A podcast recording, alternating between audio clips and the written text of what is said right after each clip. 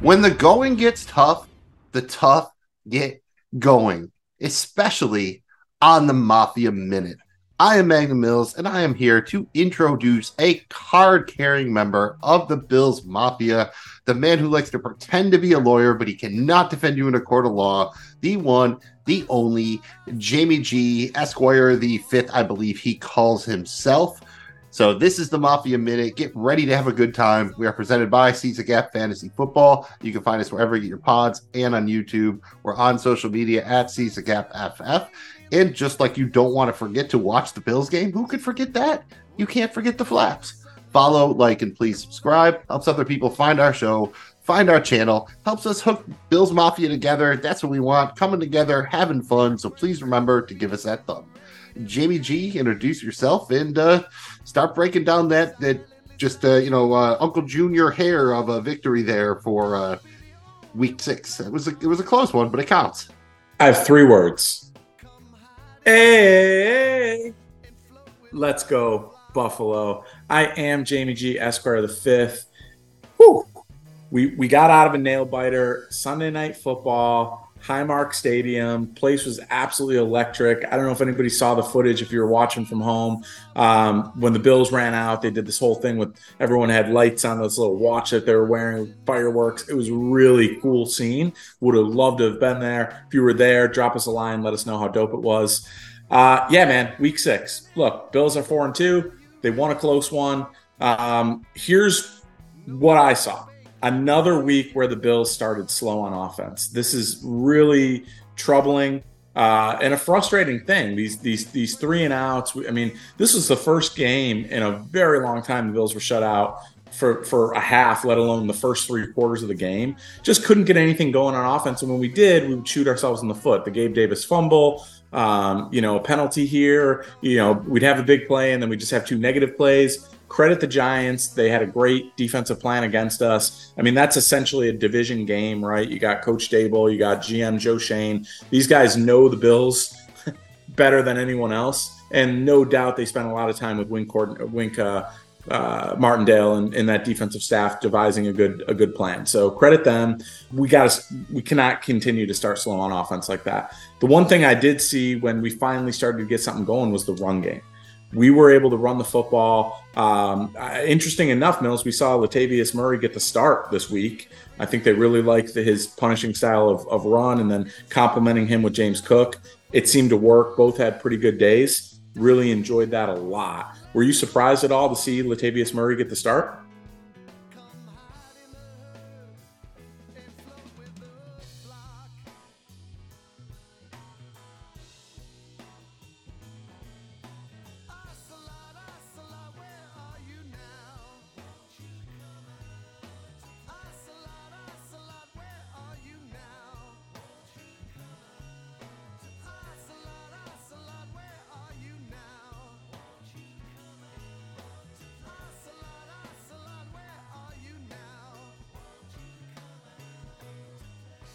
Yeah. Well, and he was open. Uh, Josh missed him on a couple. You know, again, we had another great day out of Diggs, another 100 yard game. That's great, but we got to get some balance outside of that. When the Bills are balanced on offense, they're extremely difficult to beat. That was the offensive side of the ball. Let me just chat for a second on the defensive side of the ball. This was a game where the Bills, the Bills defense is designed to play with a lead and get after the quarterback, force the opponent to be one dimensional, wreak havoc, create turnovers and, and control the game that way. This is a game where the Bills didn't have the lead until you know the end of the fourth quarter. They weren't able to do it. They had to play this game a little bit differently. This was our first game without Daquan Jones. Everyone talks about the Matt Milano injury. Daquan Jones was a big deal on that defensive line. Really big deal. Really sucks to have him gone. This was the first game with him, without him there. Uh, and you saw Jordan Phillips, you saw Tim Settle, and you saw Poona Ford the free agent acquisition people were pretty excited about, signed from Seattle Seahawks. He finally dressed and got a little bit of playing time, uh, but you saw that rotation in there. It'll be interesting to see if losing Daquan Jones affects how crazy good the start of the season was for Ed Oliver, right? Um, Daquan Jones did a lot in there in that in that one technique position. Really sad to see him go. It was also the first game without Matt Milano. We saw Dorian Williams, the third round rookie, get the start. And to be honest with you, I was pretty impressed with with uh, uh, with Dorian Williams. I thought he played really well. I think he had ten tackles. Um, there was a couple of plays where it was like, damn, I wish we had Milano there. I don't think they would have been able to do that. You never replace a guy like Matt Milano. I mean, that would be like San Francisco losing Fred Warner, right? I mean, that's Matt Milano is of that tier of, of linebacker. He's phenomenal. He never comes off the field. He's an absolute playmaker, an absolute stud. But I think in the long run, this could help the Bills uh, getting some valuable experience here with Dorian Williams. And I thought he played pretty well. I continue to be really impressed with Terrel Bernard at middle linebacker. He now all of a sudden, uh, you know, six games into his career, is the leader of the linebacker room. Pretty wild, um, but he's so far so good. He's really holding up there, and he has a nose for the ball, man. I think he had 12 tackles all over the field, uh, and this was the second game without, you know, without Tre White, and we saw the the corners struggle a little bit here. I mean, both Christian Benford coming back off that missing last week with that shoulder injury. Um, I think he gave up, you know, four or six targets, something like that. We saw Kaiir, uh, Kaiir Elam, another really rough outing for him. I thought he played better a little bit this game than last week, where he got absolutely smoked by Calvin Ridley. But that's looking more and more like a like a first round pick that might be a swing and a miss. Really need him to step up. I'm, I'm excited to get Dane Jackson back coming into this second um, uh, this game next this coming up week week seven here. I, I, hope he's back. I think he's the best of those three right now with Christian Benford. You know I know he can play better. He didn't play his best game, so I think the replacements are figuring it out. Sean McDermott's figuring it out. But this was a game where the Bills didn't play from a lead. That's what they're designed to do uh, and it was a tough one for them. I think I thought they honestly I thought they did pretty good. I mean, they held the team to nine points. I get it's the Giants. I get all that, um, but they held the team to nine points. You got to give them a little bit of credit there. Last but not least, Mills, one positive: the Bills finally won a close game. I watched this team last year go 13 and 3. They blew out most of their 13 of those wins. I think all 13 might have been blowouts. And then every close game they lost. You know, they started this year losing an overtime game to the Jets. Uh, then they blew out, you know, three people. They lost the game, and then this was a close one, right? It's like the Bills either blow people out or lose a close one. They finally figured out a way to win a close one, and I'm really happy about that. I think it's something that Sean McDermott can kind of rally this locker room around we win close games and kind of get out of that mindset of when they find themselves in a position where it's a close one games on the line they believe and they know they're going to come out on the right side of it. So i think that the team will be better off for winning a close one here. It was an ugly win but you got to have those. I mean how many ugly wins did the chiefs have last year and they went on to win the super bowl? So i think that's one positive here for the bills. Yeah, I can tell you when you look back at the, the next season, you don't remember the nature of the wins. You just remember whether they were wins or not. And I guess we should also just shout out Damien Harris. Uh, been already released for the hospital, kind of a sprained neck. It should be okay, really. Probably won't play this week, is my guess, but I don't think he'll go on IR or anything if I had to make a wager at it. So, all things considered, that was probably about the best case scenario we could have gotten. Uh, Jamie G, it wasn't the prettiest game, but I'm still going to need you to give me a Mafia moment, your favorite moment for the game, even if it is an uncalled pass interference on the final play, because yes, they should have committed pass interference every play because eventually the refs wouldn't have called it.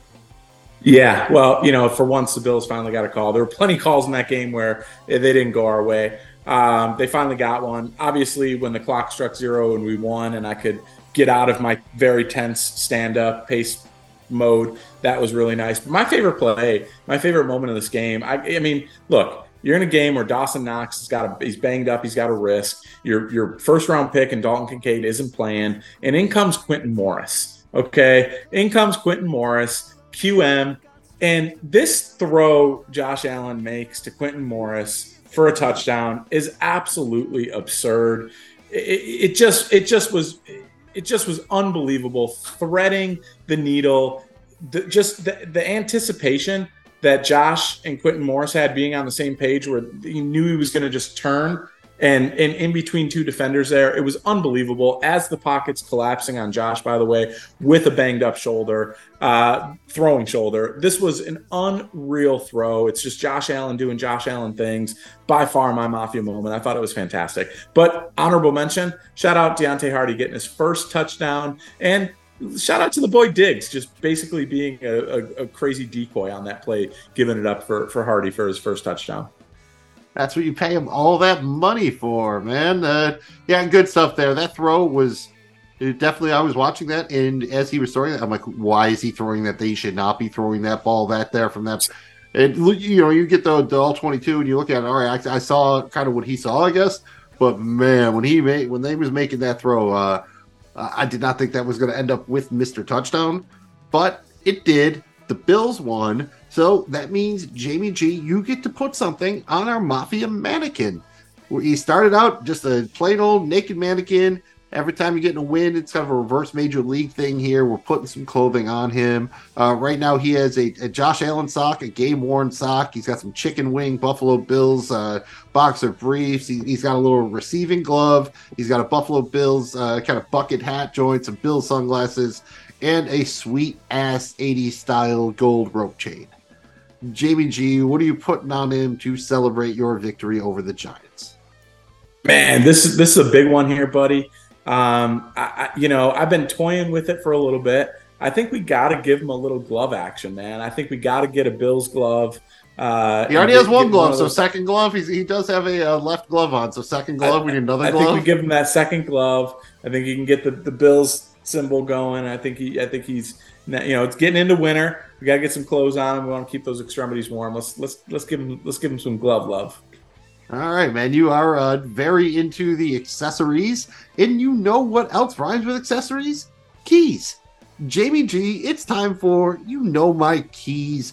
This is the week seven keys to victory. Tell us what it's going to take for the Buffalo Bills to go into New England and maybe finally put that goddamn nail in Bill Belichick's proverbial coffin. Yeah, and and you know the Bills have played pretty well in New England the last couple of seasons. Um, I, I expect that to continue, but in order to do so, they have got to start fast on offense. We cannot let New England hang around this game. The Bills have got to come out with a plan to attack and get points. I, am not saying it's going to be one of those games where they never punt and they just score on every possession, which they have done against the Patriots. I think it's going to be a game where they got to get off to a fast start, get some points on the board, and and kind of take New England and, and control this game and, and put the pressure on them, not let them hang around with kind of a, a three nothing or a zero zero type game here as we stretch into the first, second, and third quarter. So start fast on offense. The next thing is we got to we got to really see our pass rush come to play.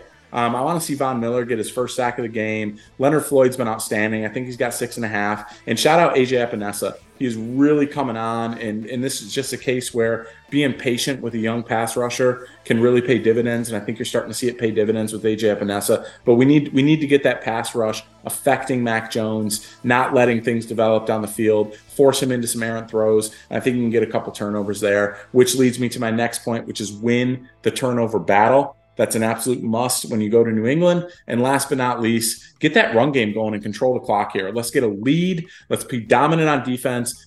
Get the get the turnover battle and control the clock with a run game. Bleed this thing out and win in dominant fashion. Go Bills.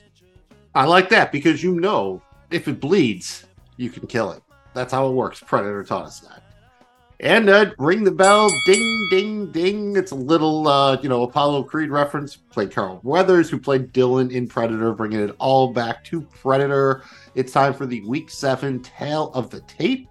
The Buffalo Bills are traveling to Foxborough to play the New England Patriots. That's a Sunday 1 p.m. game on CBS. Temperatures are expected to be in the mid to upper 50s with solid sustained winds between 15 and 20 miles an hour. Gusts could be higher, so the wind could be a factor here. Doesn't look like there will be any notable precipitation. Right now, the Buffalo Bills are favored by nine points. They are minus 410 on the money line, and the game total is 41.5 points. Uh, injury issues are still TBD a little bit. I'm assuming Josh Allen will play. He was a little bit questionable other than that, Jamie G, any injury issues we should note, and I'm going to need a score prediction for week seven.